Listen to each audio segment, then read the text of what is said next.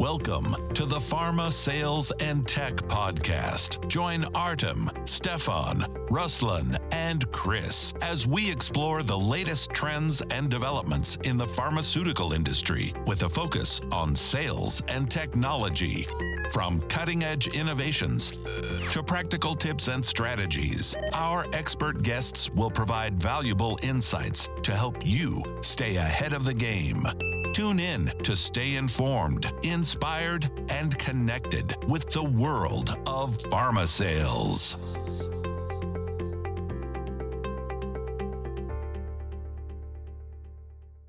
Hello, ladies and gentlemen. Today we have an amazing guest. His name is Tomas Iglesias. Tomas is the co-founder of Zubia, and he's an active influencer in the digital health space. Thank you for joining me today, Tomas. Thank you, Stefan, for the invitation, and like super, super glad to be here. Amazing. So you are coming from the digital team and you work with pharmacies and pharma. Tell me what your company do. We are a digital health marketplace. What we actually do have around 114 health apps affiliated to our platform and we help them reach their end users. Like uh, these may be patients, physicians, uh, other apps like pharmacies, companies, hospitals. And that's what we do. Our main goal is to help everyone have access to healthcare via digital apps and cell phones.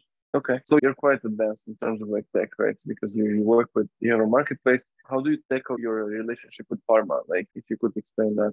We've helped the different pharmaceutical companies here in Mexico, mainly like giving like consulting services, like how to jump to the digital world or how to take advantage of all the digital apps to improve their revenue you know? They have been like exploring new business opportunities and since we have like well more than 100 apps and we actually help these apps reach their end user a lot of pharmaceutical companies have reached out like hey help me get in touch with these companies or how would you recommend an approach with this digital pharmacy so they can sell specifically my products or how can i promote my products or my new product through this platform that's our main relationship with the pharma company. What would you say, since you work in the digital health pharma, what would you say are the latest like trends, technology advancements that will help you like stay competitive? Well, the name of the game all comes down to a critical mass of users, you know, like it's mainly trying to reach these end users. Here in Latin America and in Mexico mainly, we don't have a good health culture, you know, like people by themselves do not go to the doctors and do not buy pharmaceutical products. Actually, like 70% of Mexicans still prefer to use like natural products. The technologies that have been impacting and have been approached by, by the pharma industry are the ones that have direct contact like B2C markets like direct to consumers. You know, like just imagine like the pharmaceutical provider provides to the physical pharmacy and you mm-hmm. have a limited amount of population you can sell to. Making that mm-hmm. jump to the digital pharmacy that, well, they're virtually everywhere, like they can deliver everywhere in the world, well, in each country. They have, like, when they manage to make an alliance with these digital apps, they have managed to grow their revenue like times 10 or 100, you know, and it's just like numbers, it's a numbers game mainly since you're in the tech space, what would you say pharma companies can do to use like data and really to improve their sales efforts, their marketing efforts? Yeah, well, it's super interesting. I was actually I'm preparing a class for another course of data analytics in health. The mm-hmm. pharma companies they have a lot of data to consume. You know, like mainly what kind of of treatments are the people buying? Like what's the prevalence of different diseases? You know, like since 2020, well, we all know uh, about this little bug called COVID. Mm. All these treatments for the higher respiratory system have been like on the spotlight, you know, like many people now actually know what Tylenol is. So this has been like quite amazing. The tendency of the people and how it has changed after COVID, how people are reacting more quickly. Like, I don't know, if I start like with a runny nose, I'm not gonna wait for like it's gonna go away. I'm not gonna do anything people are actually like uh, immediately going to the pharmacy and acquire a product you know so i think that's going to be the trend like for the next years like how fast people are now acquiring the product. And with these new technologies uh, like the ais like chatgpt and bard the one google announced it's going to be much faster how people just like run some symptoms and they are going to consume uh, acquire and consume a pharmaceutical product so yeah, I think they're gonna have to measure like the time from the first symptom to the first buy and after that you know tendencies like again let's hope we don't have another worldwide pandemic you know but like different countries have different mix and endemic diseases I think they're gonna start like paying much more attention to each endemic disease to maximize the product sales end. Gotcha. That's interesting. So would you say since you're dealing with digital health, which is I would say more advanced in terms of channel, multi-channel technology, would you say that regulated pharma is, is like in terms of like how they approach relationships?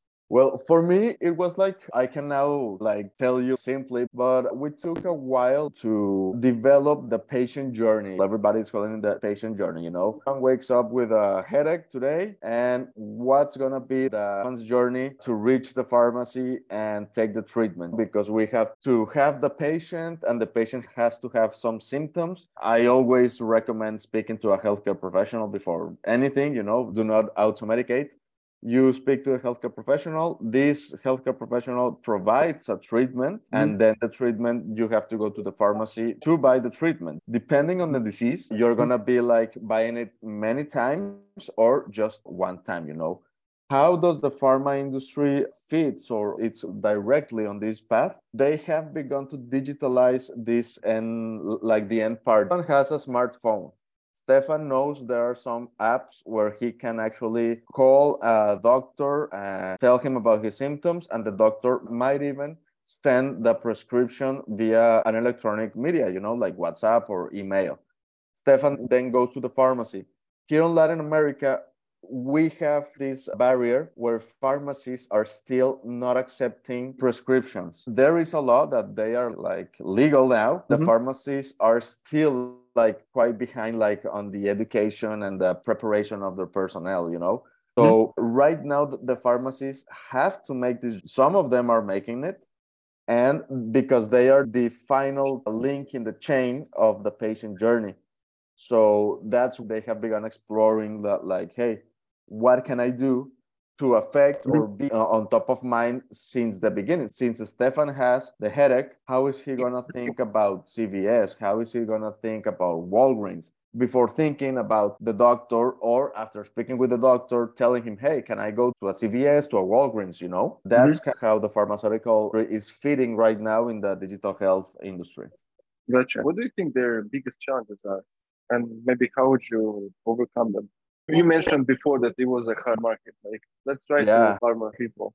I can speak from the Latin America point of view. Sure. I know that the US market is quite different, and maybe we can have time speak about what Mark Cuban has created and how it's changing the pharma industry. But here in our country, we have like large chain pharmacies, you know, mm-hmm. like the local ones.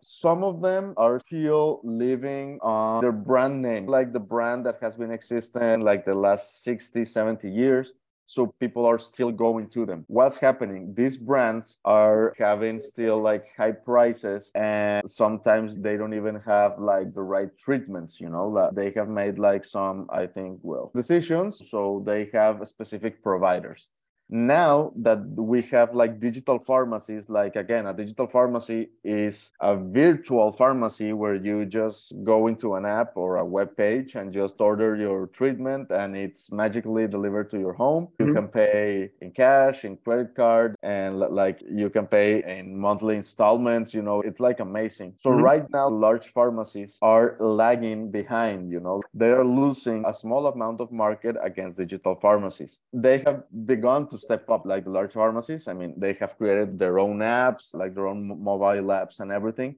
but still they can do a lot better with these digital apps you know? They are still operating in an archaic system that works. I mean there's this uh, saying if it works well don't fix it. Like people yeah. are still buying. But people might have begun losing their trust in the pharmacies and more and more uh, even so because recently it has been like let known to the public that pharmacy were actually like using our data without our consent like physicians data and patients data without any any kind of consent. Like if me, Tomas, I gave a prescription to Stefan, you went to this pharmacy to buy this treatment. The next thing is that information about me prescribing and you receiving this treatment uh, without your consent or approval was sent to laboratories and other companies. So it was like that's not quite legal, you know, and people have begun losing a little bit of trust. And I think the only way that, that pharmacies are gonna keep on growing, or not to say that they're gonna like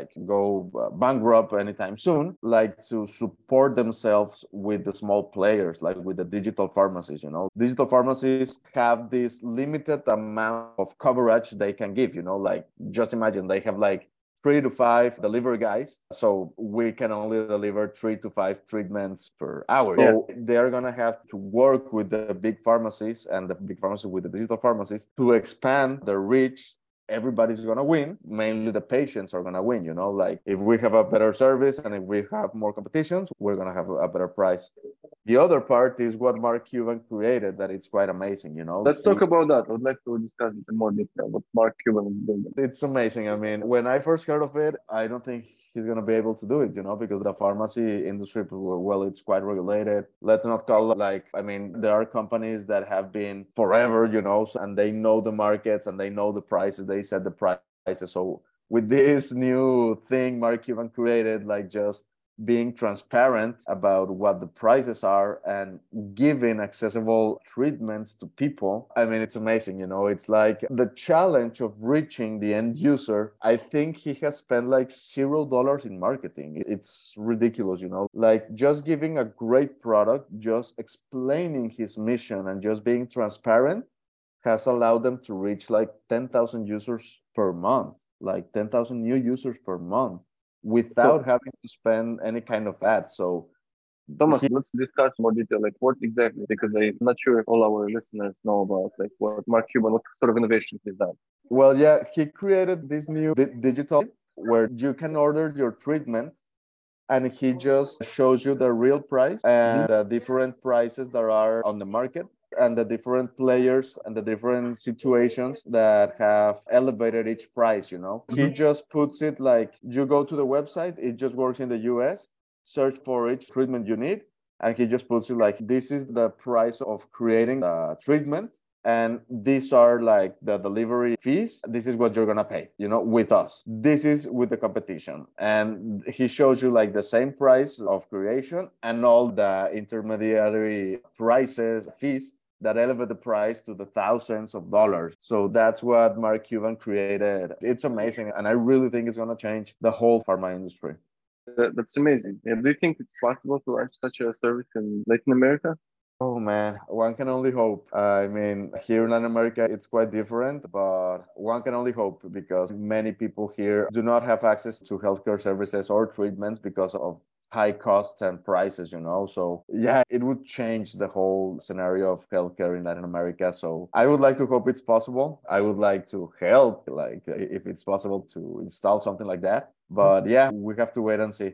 I have one last question for you. Let's say two advices to pharma people, right? Or people working in doing business for pharma. What advice would you give considering your experience with startups, with digital health? Well, what has worked for us, it's literally like honesty, transparency, you know. And mm-hmm. what does this involve? Again, I'm a physician, so I treated patients. And the art of treating a patient, it's somebody once called it, it's like the most scientific art or the more artistic science there is, you mm-hmm. know, like the patient, like treating a patient, it's quite challenging, like dealing with a disease. Like when someone goes to see you, it's not always for something good, you know, like most of the times they say, I'm not feeling great. Hey, I have cancer cancer, I need this treatment, somebody close to me is sick, you know. Nobody goes to see a doctor just to have a good time, you know. It's uh, like not a lot of people. I learned during my medical training the importance of being transparent and honest. Not most of the time people appreciate honesty. Like, hey, Stefan, like your headache, it's going to need more studies. It's not a normal headache. And we might be thinking it might be something dangerous. You're not going to take that honesty quite well, you know? But it's better to be honest than to like hey stefan don't worry about it just go do this. In the digital health industry it's quite the same you know like i have to reach like since we are a marketplace we have to reach end users being patients doctors and hospitals and at the same time i have to deal with the clients like the digital health apps. I have mm-hmm. to maintain honesty and transparency all the time like for a physician like hey are you looking for an electronic health record? Yeah what are you looking for? This and this and this characteristics. So the ones we have in the marketplace, this and this can cover these two, but they are not going to be able to cover like these other characteristics. Mm-hmm. Instead of lying to their face, like, yeah, yeah, you're fully covered. Yeah, just go do it.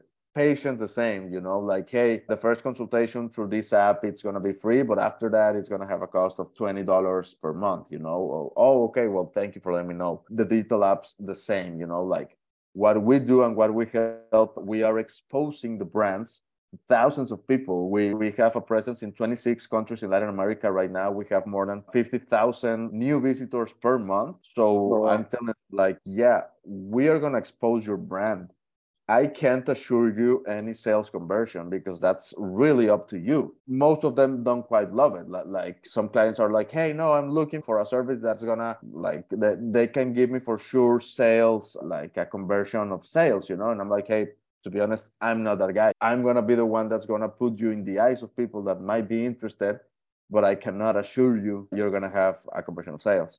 That's my advice for everyone in the health industry as hard as it is, you know, what again, what Mark Cuban did was a harsh truth, was What's transparency, the... was honesty. Like, hey guys, this is the real price.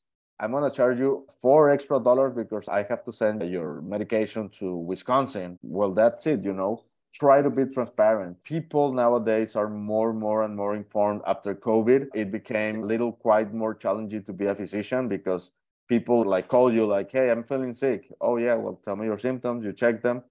And they are like when they reach the consultation they have studied a lot of the case and hey i read in google about this and this and this and this and this and why are you discarding this? So it became a little more challenging. So right now my advice is be honest be transparent with everyone with your clients. If you're a pharma provider be fully transparent with your clients like hey this is happening this is the treatment you're going to have to change every six months you're going to have to renew our deal and everything. For us honestly like our secret the recipe has been to be honest with everyone like the whole ecosystem just needed honesty.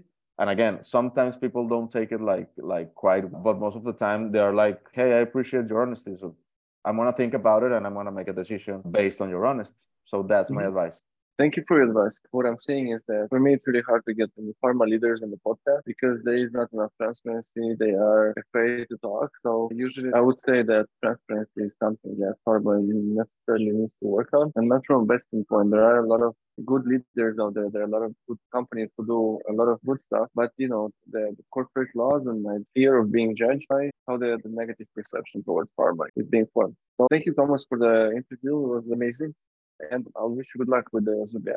Thank you, Stefan, and thanks a lot for the invitation.